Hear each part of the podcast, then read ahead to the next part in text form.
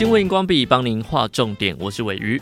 你去过国家公园吗？最近绿色和平组织公布了一份报告，指出国家公园当中的野生动物栖息地受到了塑胶污染的情况，甚至在排泄物当中发现了塑胶微粒，引起了国家公园管理处的重视。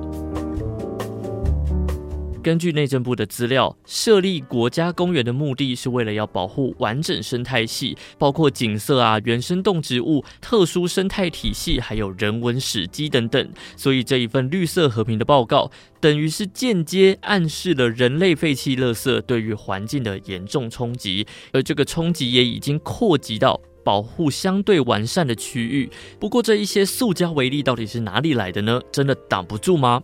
野生环境生态顾问负责人江博仁就说明，塑胶微粒的移动方式可能是透过降雨或者是大气对流，因此呢，就算是非常偏远的地区，也可能会被检测出来。调查中显示，黄喉貂的排泄物被检测出高达百分之百的微塑胶。观察黄喉貂的饮食习惯，除了是吃野外的小型生物，例如老鼠啊、鸟类之外呢，也被发现呢会从垃圾桶当中找厨余来吃，或者是找人类丢弃在野外的垃圾。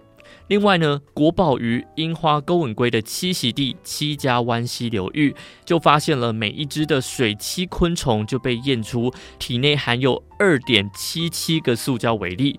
如果跟着食物链往更高层爬的话，可能会影响到樱花钩吻龟。而这些塑胶微粒呢，也会让野生动物的繁殖失败率增加，肝脏、肠道发炎，或者是生长迟缓等等。玉山国家公园管理处的处长卢淑菲就表示，会开始宣导无痕山林，禁止使用一次性的塑胶产品。贩卖部呢，也不可以卖瓶装水，会改装饮水机让游客使用。希望游客可以将食物还有垃圾带走，并提醒不接触、不喂食野生动物。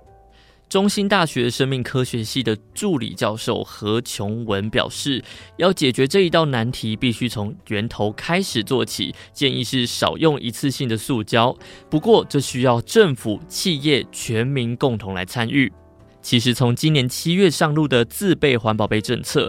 光是第一个月，自备环保杯的比例就有了成长，代表社会已经渐渐朝着减少塑胶使用的大方向前进。